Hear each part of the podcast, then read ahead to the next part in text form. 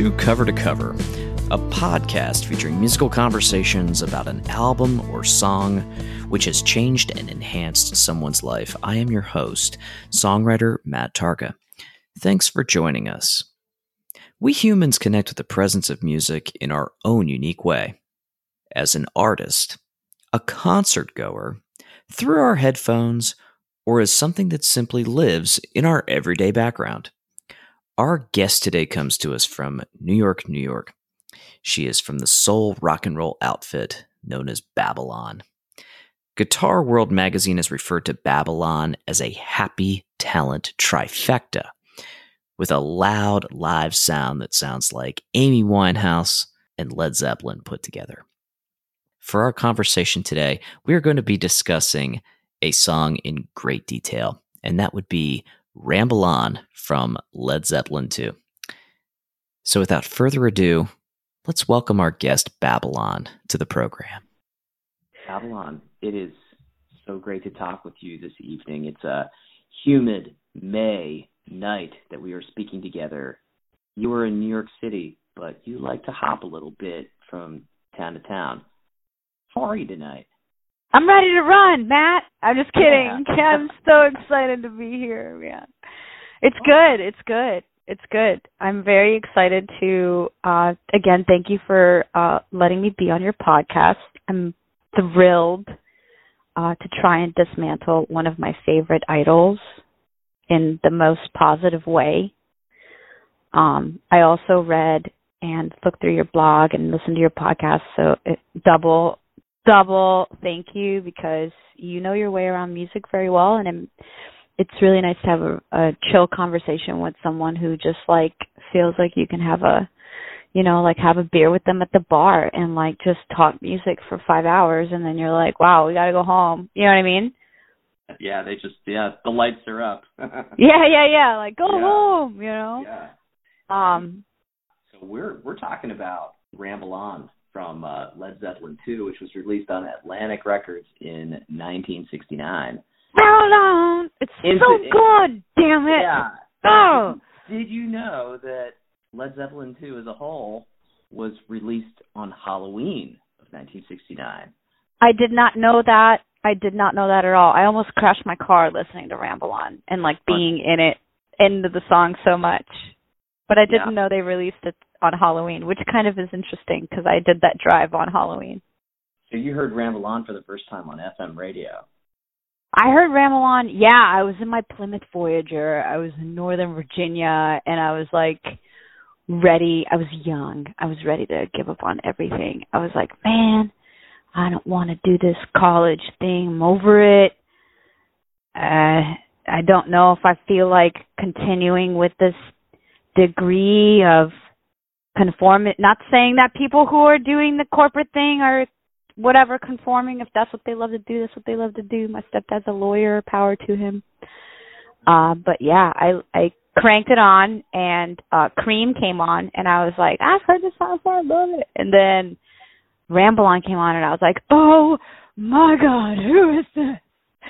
Oh my god. I was just like you know, I should have known who Led Zeppelin was by like the age eighteen, nineteen, but I grew up in a uh my family's from Russia. My mother and I are from, are from Russia.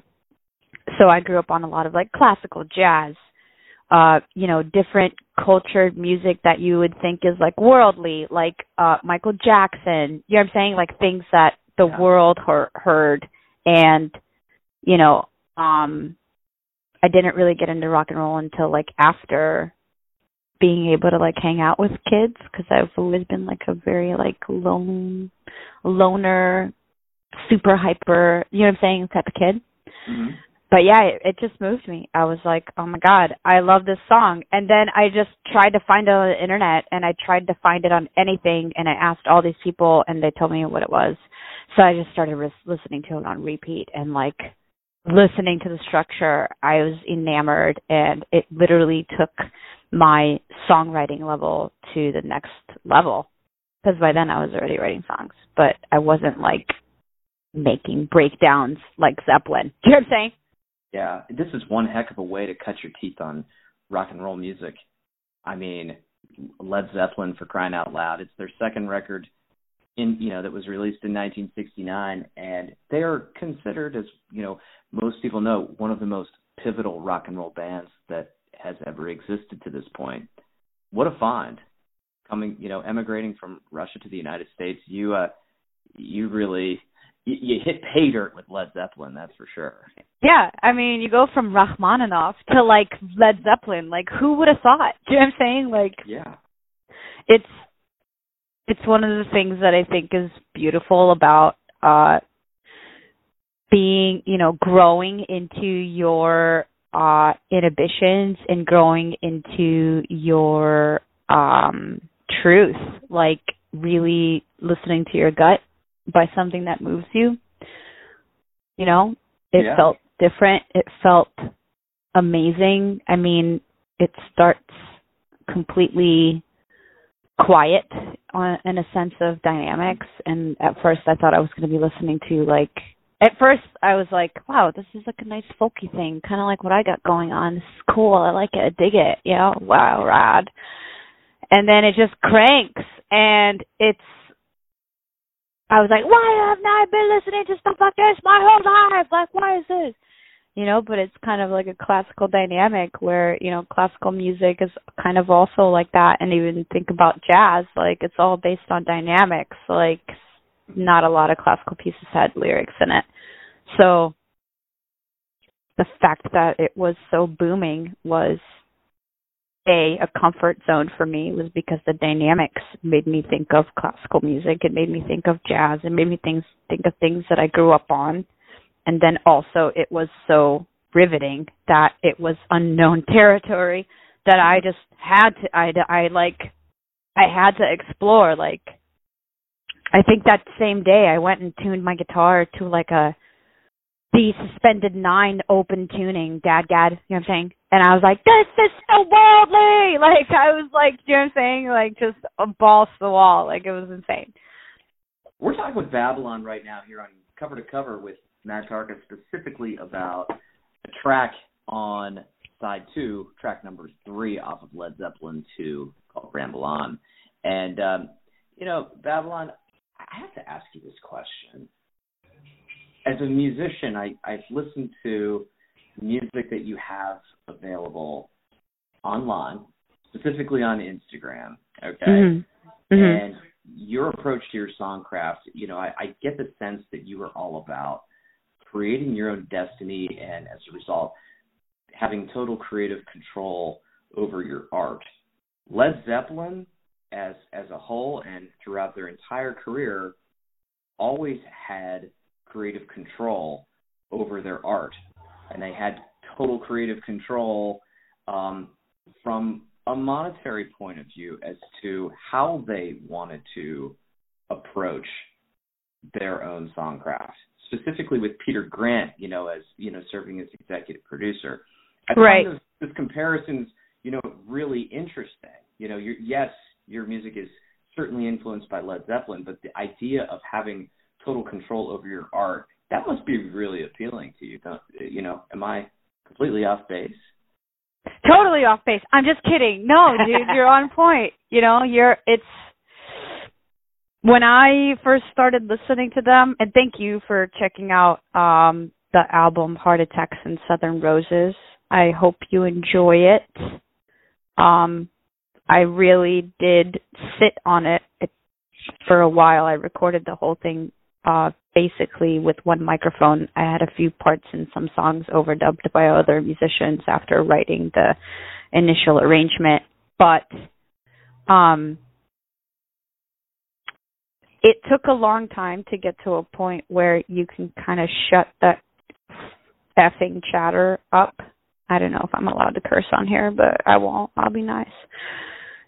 You know, it takes a while to kind of shut the chatter up. I think the 60s and 70s, you know, were it was like more prominent to just be like no, I'm gonna do this my way. Like whatever. Like I don't give a damn what you think it should sound like. I'm just gonna try this shit, and then we're just gonna keep rolling with it. And if it doesn't work, then we're gonna try a different way.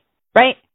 Right. Now it's not so attainable that I mean I think a lot of things are coming clear to you know, and I'm not trying to be like any way or, or the other way, but I think for women especially, it's starting to open up a lot more than it used to be, you know, in the in the early 2000s and when popular culture was was really booming.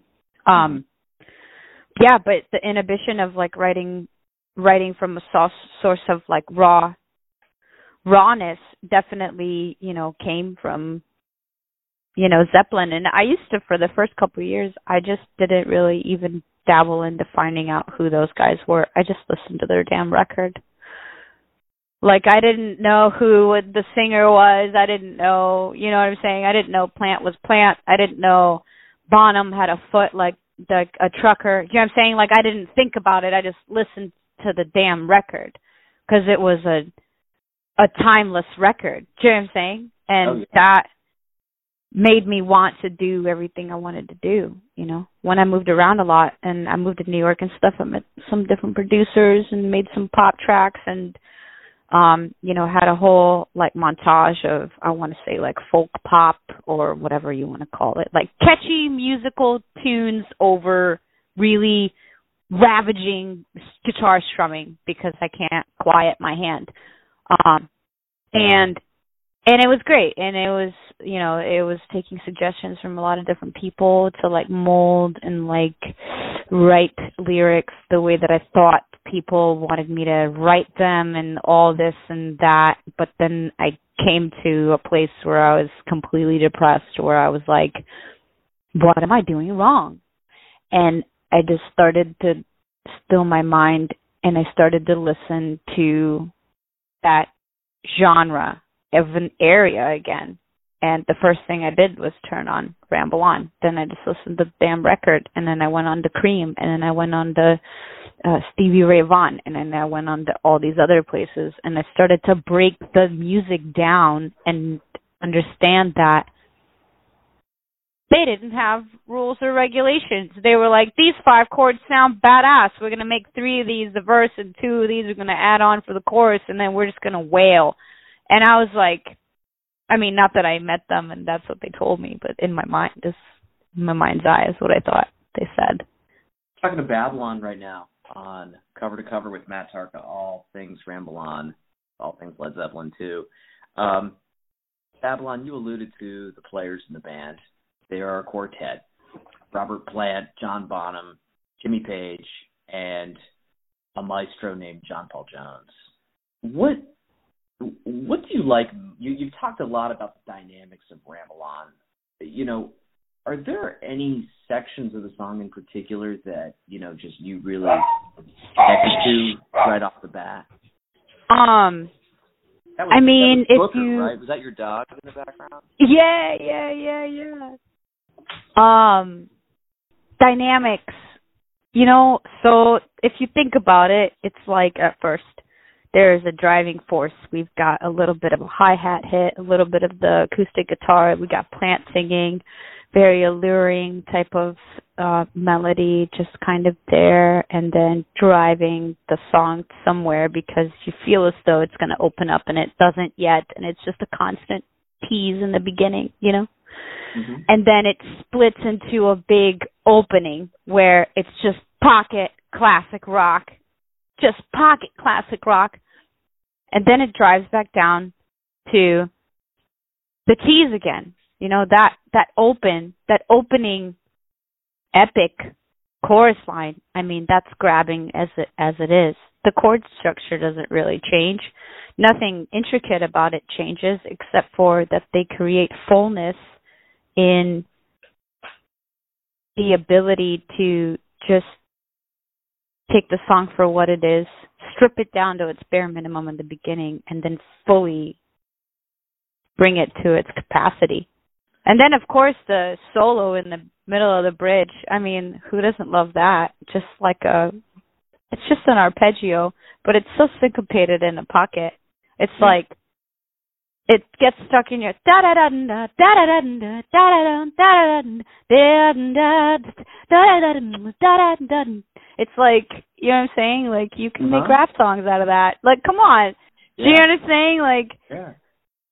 the way that they, you know, I just like the way that they took the structure of doing that and the lyrics are so open but not vague and alluring and half of it is about what seems like the labyrinth and half of it half of it it's about what seems like being on tour and half of it is about what seems like being in love and then also finding the love that you want and then also him saying that he's going to ramble on and go find his girl the one that he really wants. Like who's wanting what? But like it's just this journey. You can have 47 different renditions of like what you think the song is about like a million if you really wanted I just love that they can just take it from nothing and make it something.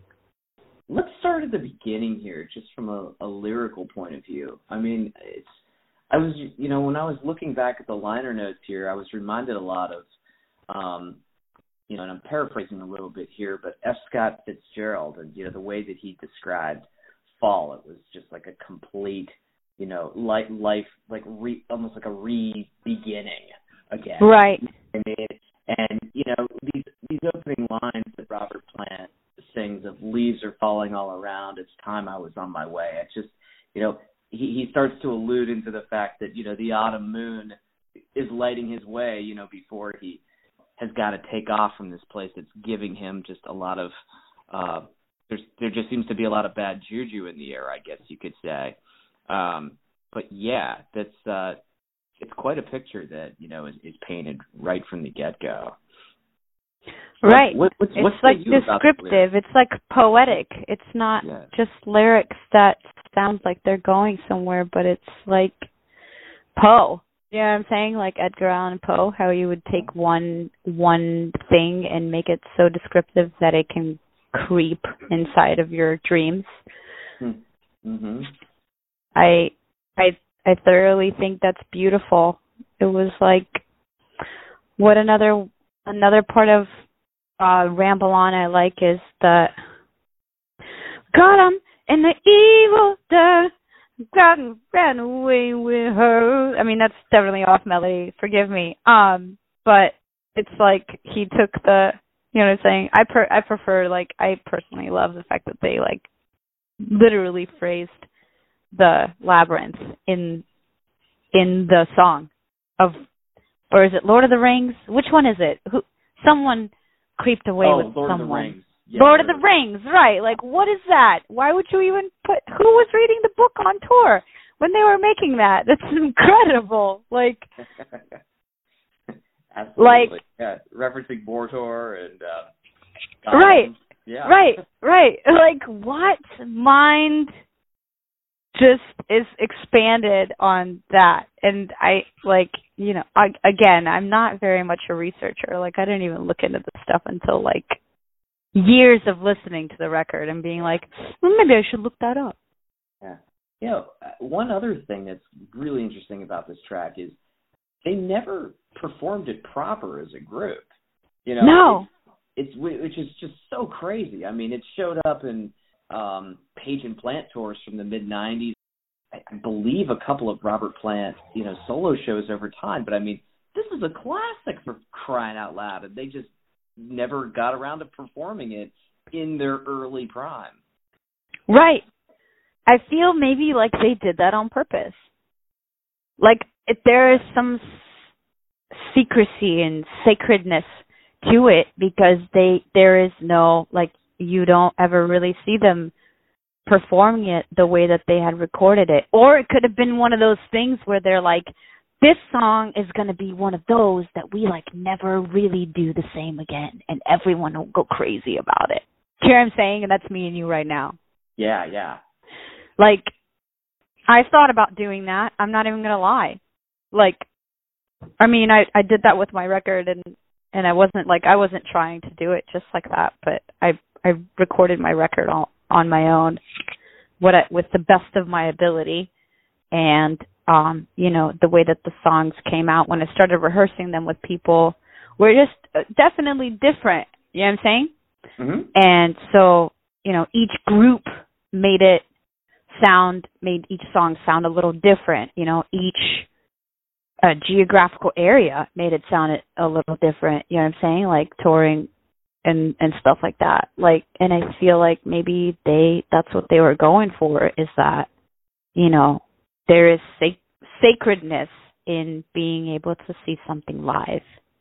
Hearing it one way and then seeing it live totally different way. I mean, how how much of a beautiful rendition would it be to see bands that like recorded something and then they do it even better live instead of like sometimes what happens is the latter. Do you know what I'm saying? Absolutely, like, yeah. You'd Sometimes be like studio tracks a little mellower than you know the way something's performed live, and it's just it just gets a real kick in the pants, whether it's a brass section or uh maybe somebody uses a different pedal on stage or something like that and overdrives an amp just a touch more. Stuff like that just makes things at times you know even more dynamic than it might sound on a studio recording right a hundred percent. Absolutely. Yeah. It's like you just take it to the next level.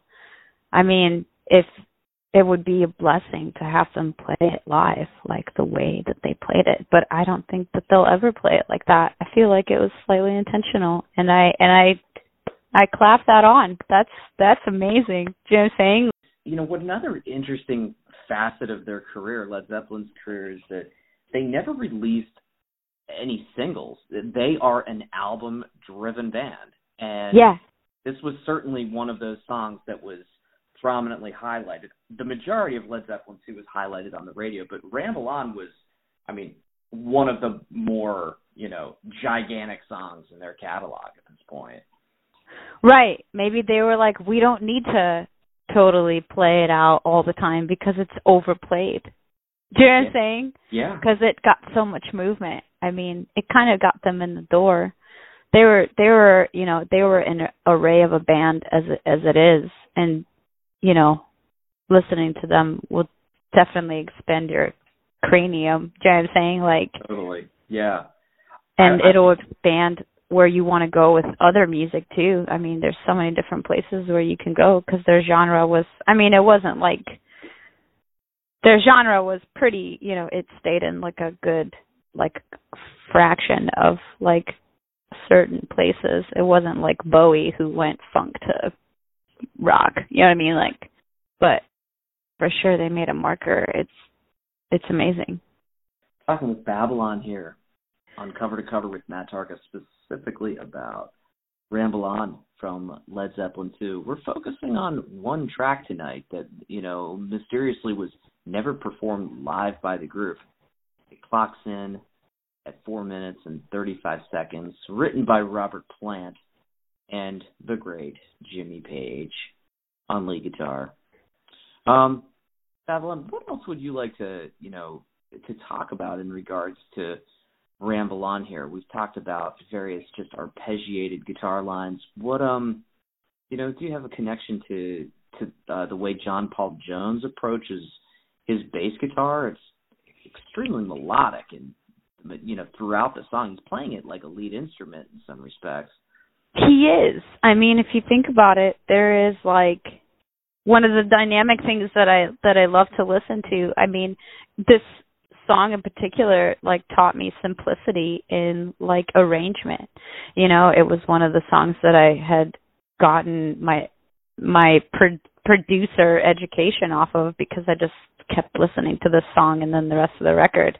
Like this song has like all of the structures of a hit or I I don't know if I want to hit, call it hits. Like I you can call them hits or everybody can call them hits, but I feel like hits quote unquote are songs that are timeless and they move people. And there was with the beginning, you know, like there is the the simplicity of his bass line on the uh you know light hi hat pocket over a really really sly just uh chugging acoustic guitar with plants, vocals, just sitting right on top, coming in and out with a breath, breath of like fresh air, just like enough. Not too much, not little, not too little, but just enough for you to want more. Like, yeah. and the fact that it's just so melodic in the bass line, which gives it that arrangement. So you got that bass line going with the little and then that, you know, the acoustic, which is somewhat already going with the bass line. It's like the acoustic guitar is like between the hi hat and the bass line, and it's all and Plant is already on top of that, which is I'm looking at this like stem tracks in my mind, and like Yeah. you know his vocals are just like da da da da. So his melodic lines are also you know like going with the bass line, which is also Yeah. going with the acoustic guitar, which is also going with you know Bonham's like little tick tick tick tick, and it's Yeah. like it's so much fucking room to breathe. It's Yeah.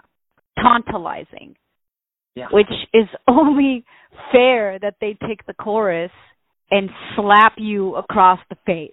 Like they just slap you across the face. Like you're just like you're like they're like, "Oh, you think you're listening to us?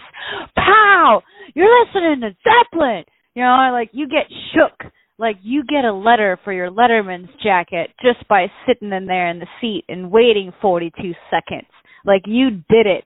You achieved the award cuz they just brought it because so when the chorus opens up, it's all in the pocket. It's all in the pocket. It, the, the melodic line from the bass part goes into a pocket to Bonham's drum kick and his hi hat, which is right on point, not too much, and his ride and like Page is so on top. Page is now the melodic bass line because he's just ripping it, chord structure by chord structure, and Plant is just yelling at the top of his lungs not even melodically. He's just yelling to fit right in between the chorus and the four and the one beat on the verse.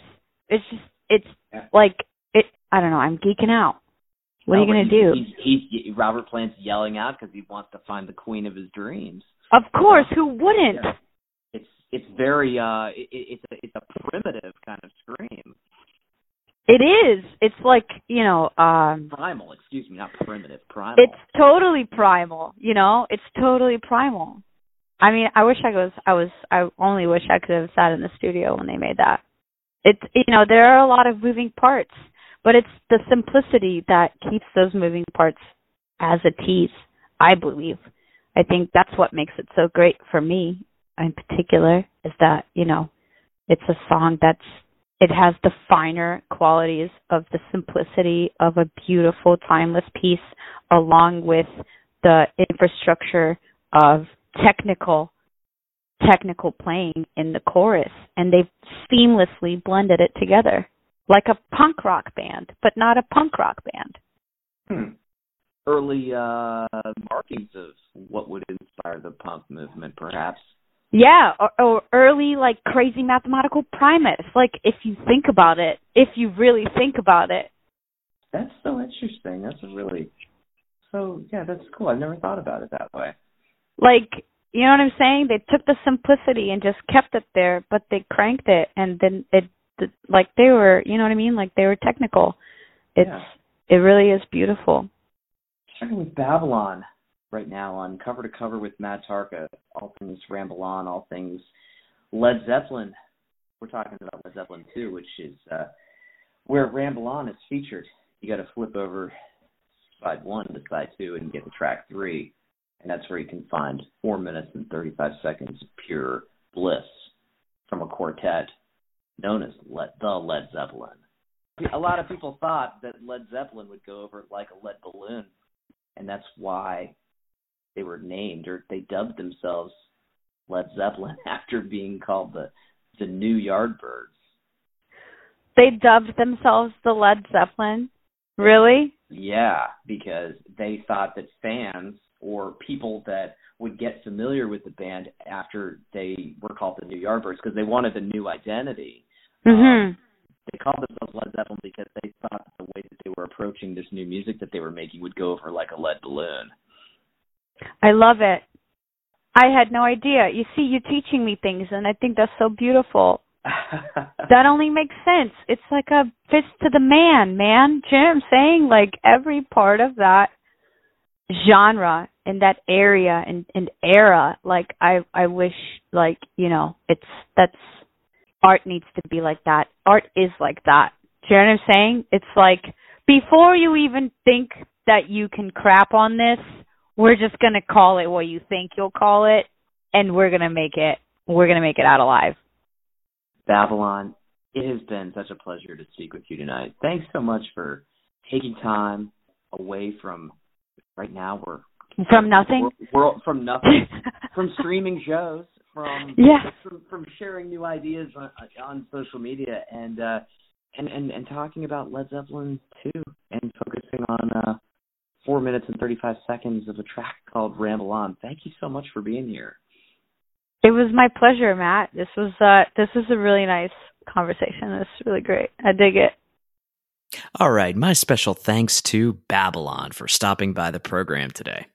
For all of you listeners out there, thank you very much. And please remember to hit that subscribe button on that device in which you listen to your favorite podcast, whether it's Apple, Stitcher, Google Play, TuneIn, or wherever you get your podcasts. Take a moment to tell your friends and even some of your family about the show if you'd like. Let us know how much you like the show by giving us a good rating. It'll certainly help us appear higher in search results. And feel free to drop us a line at hello at covertocoverconversations.com. Intro and outro music of our podcast is produced by Jarrett Nicolay at Mixtape Studios in Northern Virginia. We hope you discovered some new music, perhaps rekindled your love for an old forgotten song, and shared a good moment with us as we continue to sonically explore a world from cover to cover.